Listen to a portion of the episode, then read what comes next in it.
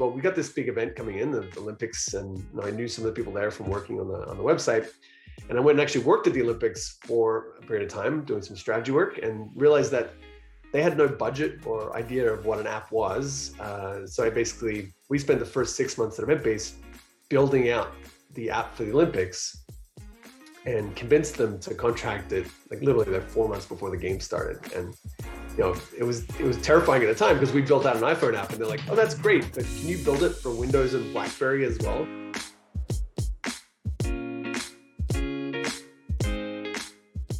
Today on Afternoon Tea, I am really, really excited. I, I, mean, I actually can't tell you how excited I am because I have known um, our guest uh, for well, he and Ben for oh gosh, I would almost say ten years now, Jeff. I mean, you can correct yeah, me, so. but it's pretty close, pretty close. But let's let's start with the introduction, and uh, so we can tell who we're speaking to today. Um, Jeff Sinclair is the CEO and co-founder of EventBase, the leading provider of mobile apps for premium events, including tier one events for global brands such as IBM, Microsoft, and SAP, South by Southwest, CES, and three Olympic Games. The premium platform propels events into the mobile age, personalizing the experience through apps that incorporate sophisticated design, industry leading scalability, and groundbreaking breaking innovations. We can ground bake if we want to as well, I suppose. Um, outside of EventBase, Jeff has led the creation of the Games Time strategy for the Vancouver 2010 Olympic Games, managed Stockhouse, an online financial community, and was the recipient of the top 40 under 40 awarded by Business in Vancouver. Jeff, thanks so much for joining us today. You're welcome, and and your announcer voice, like you should be, yeah, you, you could take that up uh, professionally, there, Chris. You gotta, yeah, yeah. Again, I've I've said it before, and I'll say it again. I've got a face for radio. You know, I, I might be able to chat and blah blah, but uh, well, David might disagree, uh, obviously. But but EventBase, it's it's it's you know, as, as I as I as I touched on at the beginning, you know, I've always been super impressed with what you and Ben have been doing. Um, not only for for for for you know the amazing events that you know you you you you get to be a big part of, but also the the the, the the value you've added to the community. And you know one of the reasons we've engaged over the years is because of the great stuff you've done in the community and i've really been you know thankful to be part of that. Um, but tell you what let's let's go to brass tacks. Let's start it right from the beginning. Tell me about the origin story of EventBase please yeah, it's uh, so EventBase is the second company that I founded. Uh, before this, I had a company that did uh, global content management systems. So we we built a CMS that was used globally by Google, all 100 websites around the world.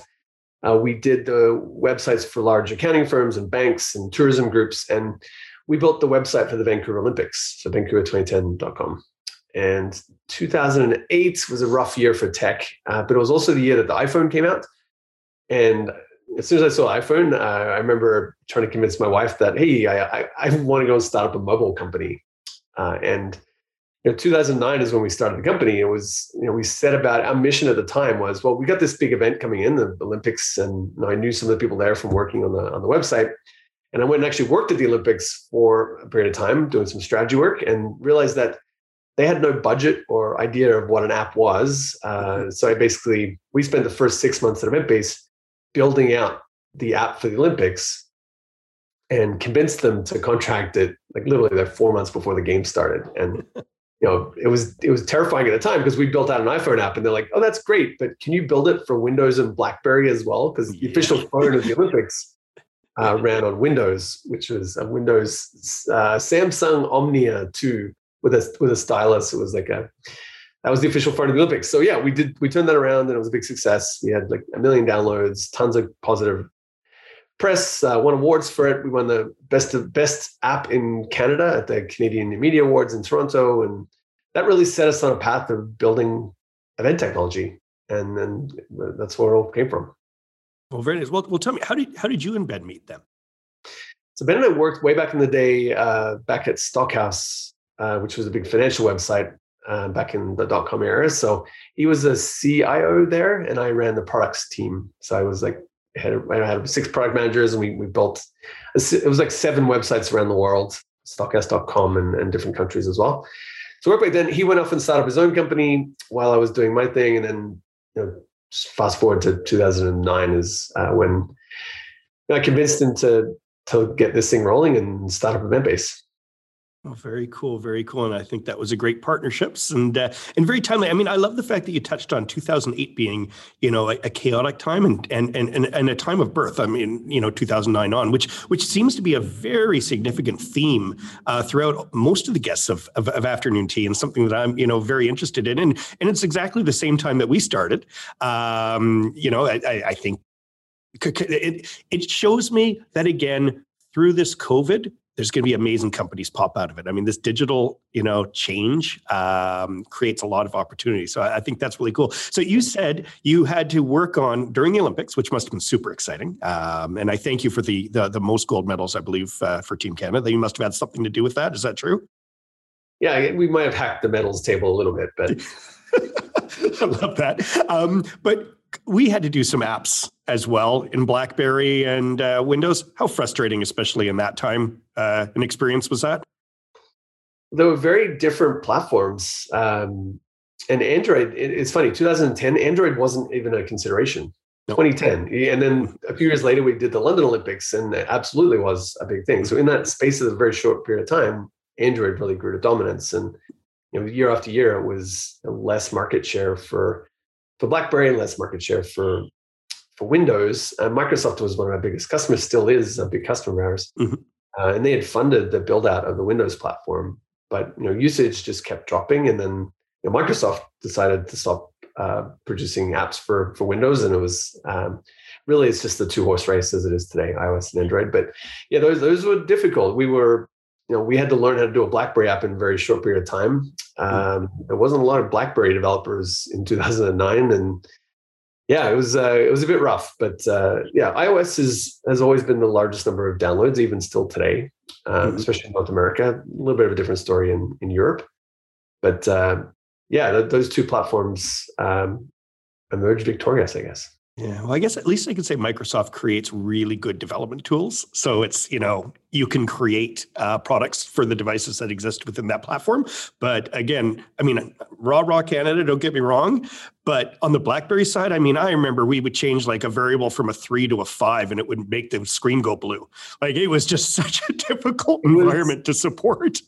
It was hard for sure. Um, but we, and, and yeah, I remember it was definitely, uh, it was a it was a, a nightmare scenario to have like three months to build an Olympic app um, for both those platforms. Uh, but uh, yeah, it was. Uh, it's a little simpler today, but uh, we still build natively on iOS and Android, and that's an interesting conversation. A lot of our like a lot of groups starting up today go more of a web-based route um, and and choose a, a responsive web and a wrapper and put it in the app store. But it's know, native is the best possible user experience. That's why we we continue to do that. But well, that's uh, that's that's that's actually really interesting to me because w- we do a lot in the React Native world. Um, yeah. You know, there's Flutter, there's lots of different tools, but I do know if you really want to control the experience, and you know, um, you're not a startup in the sense of budget, you know, for these events. I mean, these are world class events. You don't want to be, you know, cutting corners at all. So I, I actually really applaud that decision. I, I think that's I think that's really smart. Yeah, and, and there's no such like a native app. There's always elements that are web in all the apps that we do. So the question really is, what do you want to double down on and focus on the UI for that specifically? So for us, it's like our schedule or you know, the, the, maps that we provide are, are you know, 3D maps of the entire city of Las Vegas. It helps to, to do that natively. But sure. um, yeah, it's it's a conversation, and, and but it's um, it's something that we, as you said, when when we're selling to customers, we sell them a platform uh, and they want it to be you know tried and tested, but but also they buy primarily for user experience at the at the mm-hmm. end of the day. For sure, for sure. So okay, so I understand how you got in with with the Vancouver Olympics with the with the IOC there, but how do you convince, especially when you know they want to be showing off home tech uh, you know, companies. How do you convince like the well, you had the, the London Olympics and uh, what was the next Olympics you did? Sochi, well? we worked on Sochi as well. And so, uh, Sochi, wow. Um, yeah. How do you convince them to use a Canadian company as opposed to you know one of their own internal ones? Yeah, it's a good point. Uh, we had to for London. We actually had to set up an office in London at the time. It was uh, it was a part of it because they mm-hmm. wanted to use a company that was based there. But you know, they were terrified that they would build something that wouldn't work. Like when you're building something and the first time you use it is when there are literally like a billion eyeballs on this uh, thing. They uh, they wanted to make sure that they went with something that was tried and tested. And you know, at that time, and even still today, we're we're we're the only group powering apps of that kind of size. So millions of downloads, like we can handle that. We've proven that time um, multiple times, and um, building out something from scratch. We still have the same conversations today. Um, you know, we're not no longer working with the Olympics. It's very much a because that only happens every four years. It's obviously we need to have more customers than that. But mm-hmm, mm-hmm, mm-hmm. um, but when it comes to like these big tech companies, big big companies that have these massive events, uh, don't want to they don't want to take the risk of the app not working and embarrassing everybody. And it was definitely um, a part of the reason why they, with so many of them, have chosen Eventbase. Uh, and and, it, and it's a good decision, I gotta say. Did you, did you get to go to Sochi as well to, to witness it? Did you actually get to go to Russia? I did not. Uh, quite a few members of our team went over there uh, to support the app we built out for them. But um, no, I was living in London though during the Olympics there, which was mm-hmm. fantastic. we got my I whole bet. family. We relocated there for the summer, and that was really fun to be part of. Um, oh, that'd be fantastic. You, know, you, you, you were here for Vancouver Olympics. The buzz yes. of the city during the Olympics was something we'll never see again in a Incredible. lifetime.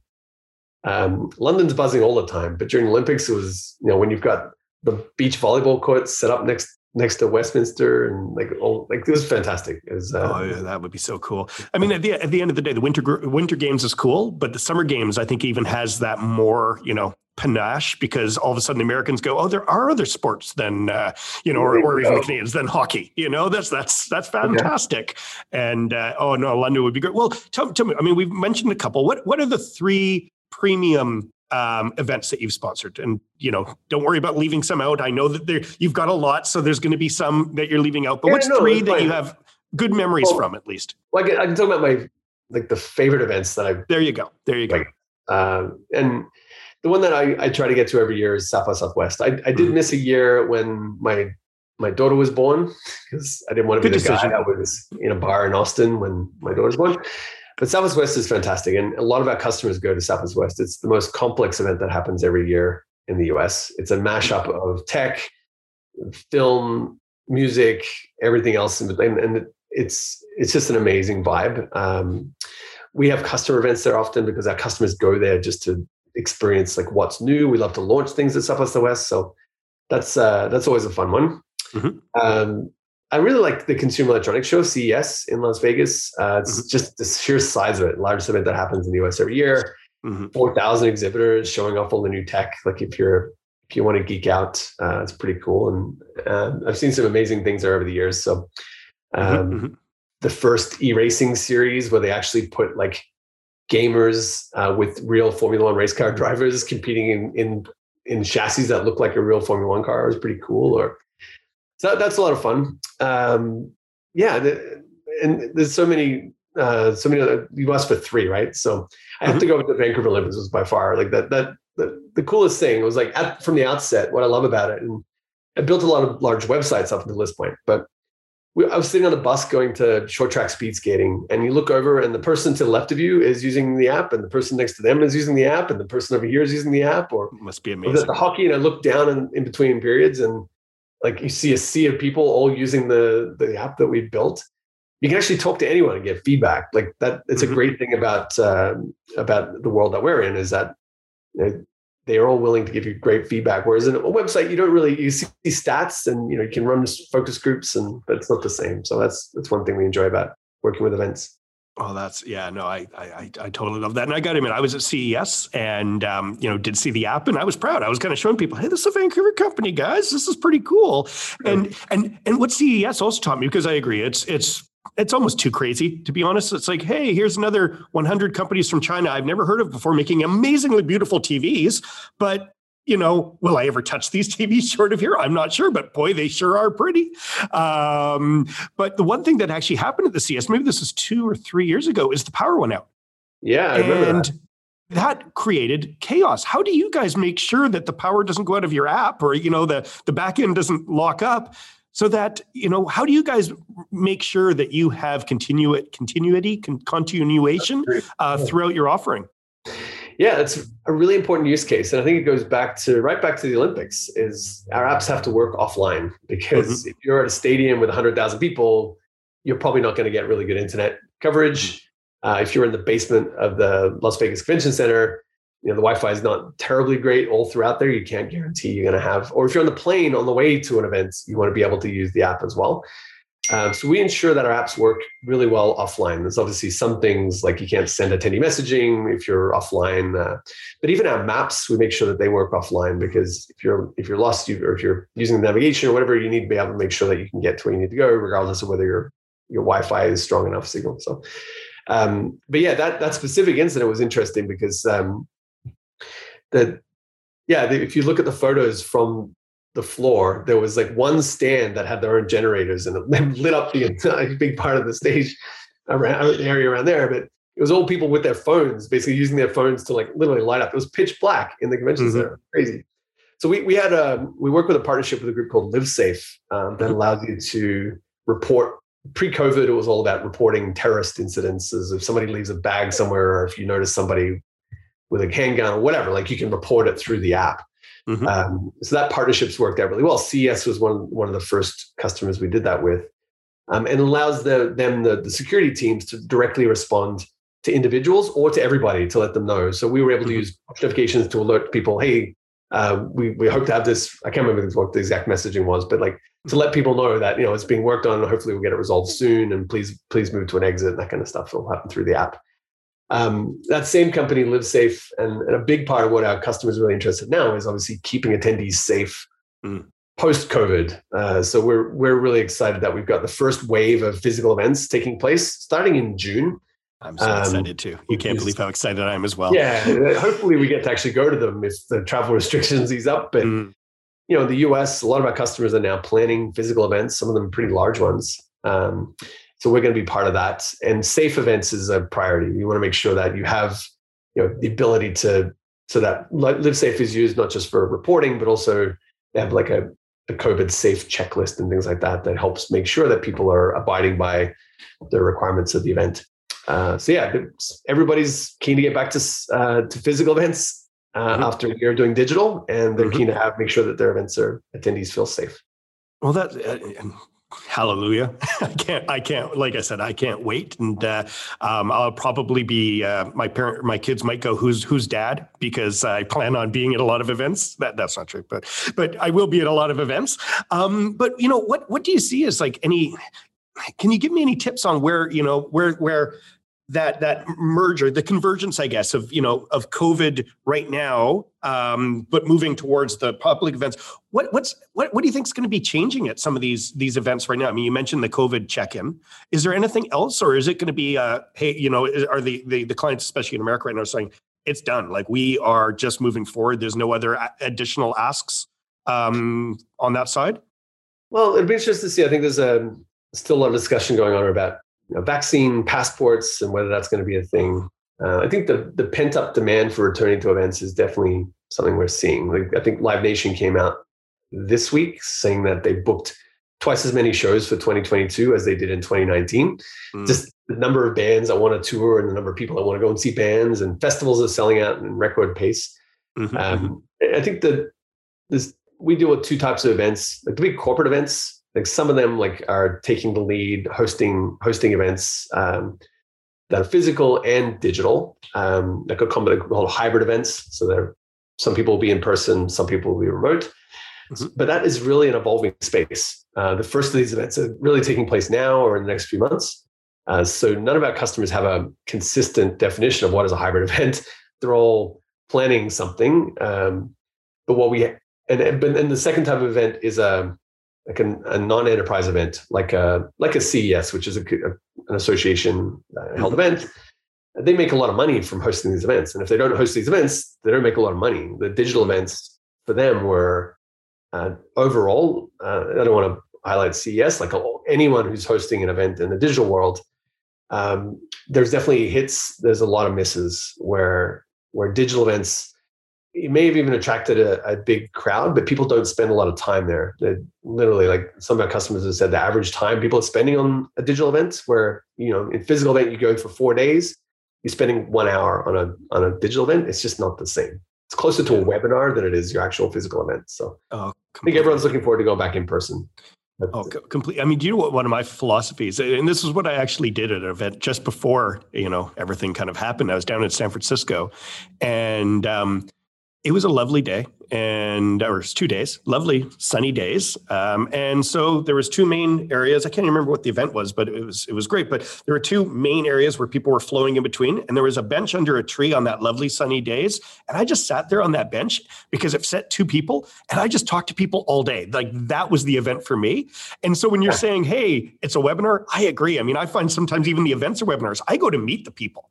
You know that's and and i don't feel the same connection. So I, that's why i'm super excited about and, uh, about and, going. Uh, attending networking online is not the same. Like you can always reach out to people on LinkedIn and try to set something up, but physically being there, like I still go back to one of the stories. I got lots of stories from South by Southwest, but one of my favorite mm-hmm. ones is uh, I was in line to buy an iPad 2, and they they launched it at South by Southwest at a pop up shop, and literally in the line for hours and hours and hours, and we're talking to people in front of us and behind us. And one of the best connections I ever made in the event world was in that lineup with us, mm-hmm. and ended up being someone I'm still in contact with today, who's helped us uh, get get it in with a lot of big enterprise customers. Uh, and it was from an, iPad 2 pop up shop lineup.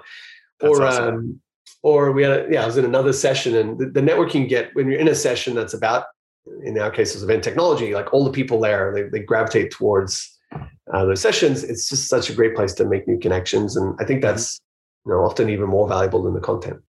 Well, when when when you go to an event, then okay, yourself. I know you have a support team from Eventbase go go with, uh, depending on the scale or the size of the event, a certain number. But do you find yourself directing that team or attending the event to try to get a feel for what you know the next offering should be? You know, South by Southwest. Hey, you know, we want to offer you this and this next year. Like like you're you know you did all the beacon rollouts, for example, like something try to unique and everything. But you have to feel the event to get that idea. Do you do you find yourself you're you're you're you know coaching it or that you're taking it in and trying to experience it? Yeah, it's a good question. I think uh, over the years, uh, a bit of both. Like obviously, we've done a lot of events. Um, so going down there to really better understand the event and the use cases is primarily why I go to events. And we love to send people on site. We've sent people like every year. People have the opportunity to go to an event, go to events, and they've they they you learn a lot when you're on site. I always say it's like if we built apps for shopping centers, but we never actually went to a shopping center to see what it was like in action. You don't really get uh, a true sense of the work that you're doing. So, mm-hmm, mm-hmm. but uh, yeah, I, I, think we've come up with a lot of great ideas just from being on site and truly understanding how that customer hosts events and, and what opportunities there are for us to do more work. You know, beacons is a good one where we trialed it out one year at South by Southwest um, with like 20 beacons. We got a great response. Um, front cover of USA Today and it was fantastic. Second year, we rolled out a thousand beacons and really deployed that. It was really interesting. But you know, the, and there's new technologies uh, like that we're we're looking at now around like that um, that allows sort of next level use cases for both physical events and for those hybrid events as well. So that I think there's there's a whole it's a really interesting time in the event world. The events are being reinvented with this whole sh- sudden shift to digital the expectations going forward that every event um, organizer has a digital team and a physical team, or that they're even there's there are actually overlapping. So the Venn diagrams of physical and and, di- and digital overlap. And the question is, how much do they overlap? Some customers are saying, well, they're basically two separate events, kind of like the Olympics is really two separate events. You can be a spectator there; it's a very different experience than if you're at home. Uh, but some are saying, well, we want it to be a very a very collaborative experience. So we want everyone who's at home to have every, all the same experiences as the person on site. So we're we're working with our customers to to better understand that and bring that to life through the through the mobile app. Well, very cool, very cool. Um, well, so I mean, COVID obviously for all companies when it when it happened, the first thing you do is you go, okay, what's my runway? Like, you know, eh, we did the same thing. Every company does this. But is the next, you know, chapter once things we'll call it stabilize, and you know, we're looking forward to the to the future, which is really soon, thank goodness. Do you just spend resources at that point at you know R and D, or or do you what what's what what where, where do you where do you prioritize? Yeah, R and D is a big one. Um, as as we're scaling up, we added four people this week. We've Fantastic. got more people that we're bringing on board. It's like it. Honestly, the last year has been rough. Uh, our revenue is down significantly with the cancellation of live events. We are seeing them come back. We're really excited to see some momentum here now. Um, know, we do continue to invest significantly in in R and D. We're hiring developers, but we're also hiring on the you know, sales side to take care of our customers as well. So it's a bit of a mix of both. But you know, we need to continue to innovate. Uh, we need to continue to, especially with the massive change in the events industry, we need to adapt to that. Uh, so we're in the process of rolling out a, a hybrid event app with, a, with new functionality that allows you to differentiate your experience if you're on site versus remote. Uh, cool. Uh, it's a big, big thing that we're working on. But uh, yeah, just excited to be seeing the return of these physical events because, like, I think when you're when you're on site, the app is a must-have. You've been to South by Southwest; it's like you can't do anything without it. Mm-hmm. Um, when you're at home on a desktop, it's a nice to have, and there's definitely good use cases there. But it's uh, when these on-site events is definitely our strongest suit. Mm, I, I, I totally dig it. I totally dig it. So so currently, I mean, you probably see no one behind me at the office. There's I think two of us today. Um, I'm assuming you you guys have moved all online. Um, have you found now that you know that the office isn't as as as important, uh, the office life isn't as as important right now. That you're focusing more on on talent either across Canada or even even further, or or is it is it you know still focusing on the local market?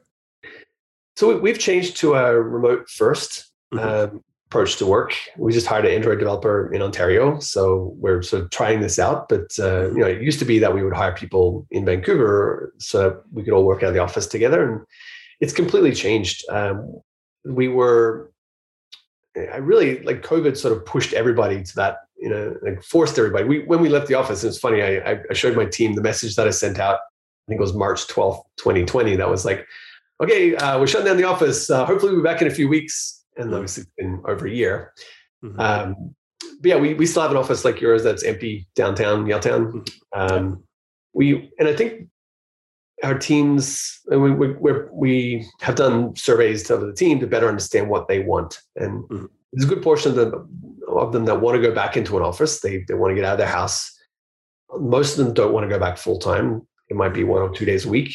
Um, it might be a flex type workspace. Um, but you know we also have uh, event basers that are looking at relocating to other parts of canada uh, in order to you know enjoy cheaper real estate or different different uh, quality of life. So I don't know. How's your team feeling about it? Return to work.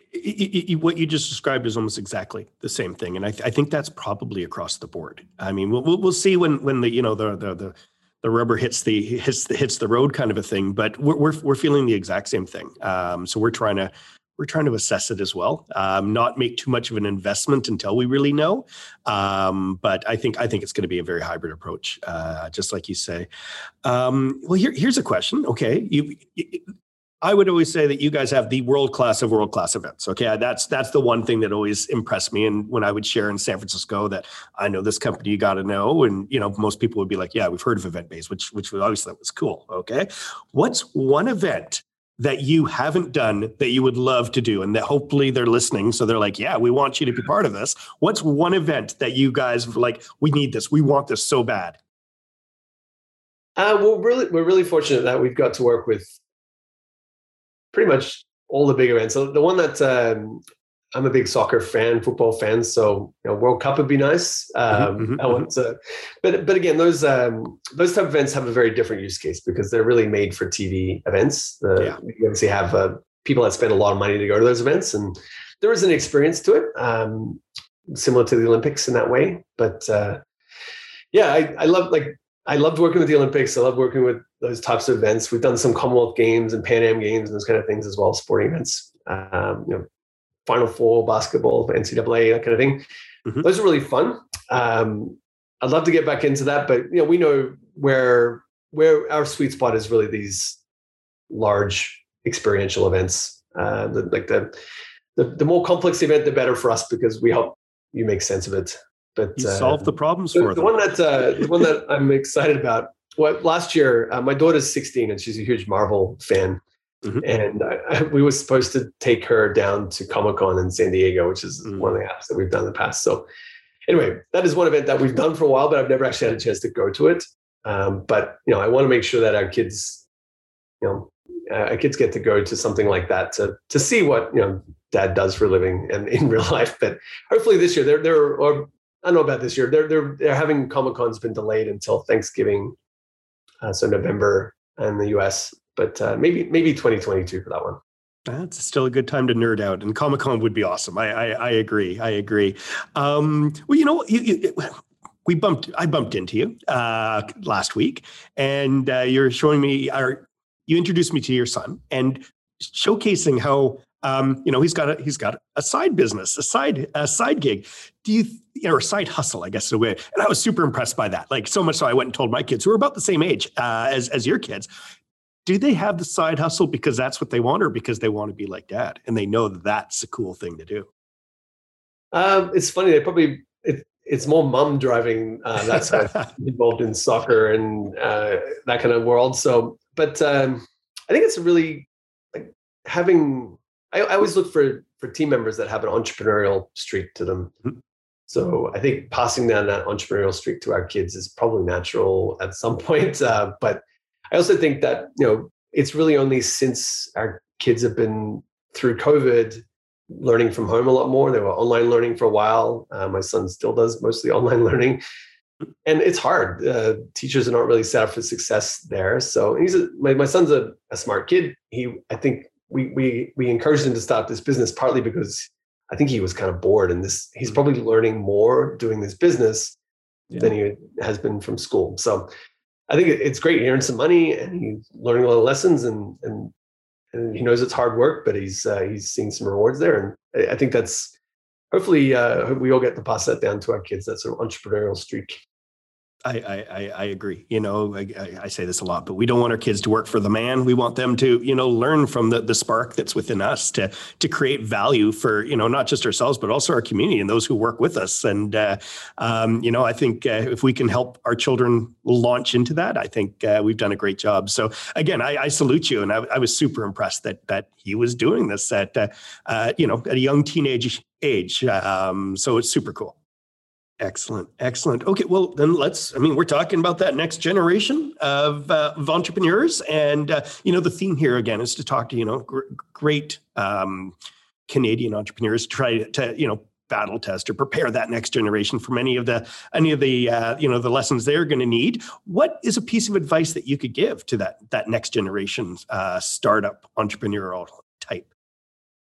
And and I'm really enjoying. I've I've gotten to be an advisor for some um, younger tech companies, younger CEOs, and I really enjoy that because obviously, you know, you and I learned a lot of things the hard way. So hopefully, mm-hmm. we can help help them avoid some of those mistakes. But mm-hmm. you, know, you, have to be really passionate about it and what you're doing. it is a, it is a ton of work. It's you're going to be, you know, I'm 12 years into EventBase and it's uh, it's a big commitment to take this on. Um, mm-hmm. I don't know if my wife would let me start a new company at this point. Just given the given the amount of time and effort that's gone into these things. But um, no, I think just make sure you're passionate about it. If you're not passionate about it, you're going to burn out, and it's not truly going to come through. You need to be really into it. Um, there's a the the book um, from Ben Horowitz called "The Hard Thing About Hard Things." Before you start up a company, read that mm-hmm. because if you read that and still want to start up a company, then all the power to you, and you probably have what it takes. But it's uh, it's it's a rough ride because it's not always like smooth sailing, and you, you know that um, the, the, the that book specifically calls out that every company has what they call seven WIFIO moments. The uh, I'm not sure if I can say this on your show. Where fucked it's over is totally the fine. term WIFIO.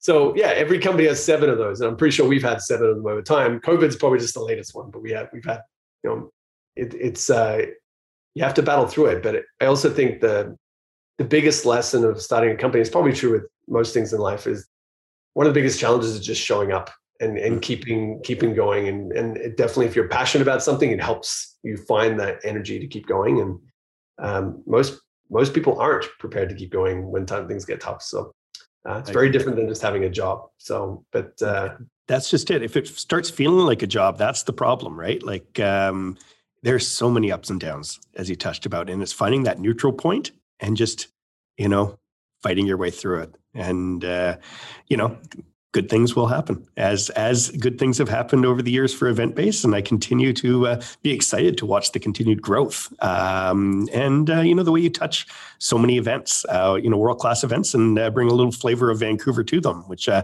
which i think is super cool super cool Excellent. Well, hey, Jeff, thank thanks so much for uh, for chatting with us today and for sharing. Um, again, I was really excited to hear about it, and uh, I look forward to the next chapters of EventBase and uh, the great stuff that you'll be doing. Yeah, and I hope to see you in person again. Hopefully, at an event some of these uh, one of these days soon. Oh, so, believe but, uh, me, Chris, I appreciate the uh, having me on the show, and uh, yeah, best of luck to you. Well, thank you so much, Jeff. Ahoy, afternoon tea listeners. If you got this far, I assume you like this episode, and that is awesome. Thank you. In such a case, please rate and review Afternoon Tea Podcast and subscribe on Apple, Spotify, or wherever you get your feeds from. Afternoon Tea is a podcast with a goal to share the stories of Canada's successful tech entrepreneurs in order to prepare the next wave of founders. We do have some great guests lined up for future episodes, but we would love to hear your thoughts too. Please do let us know who you think should be on the show.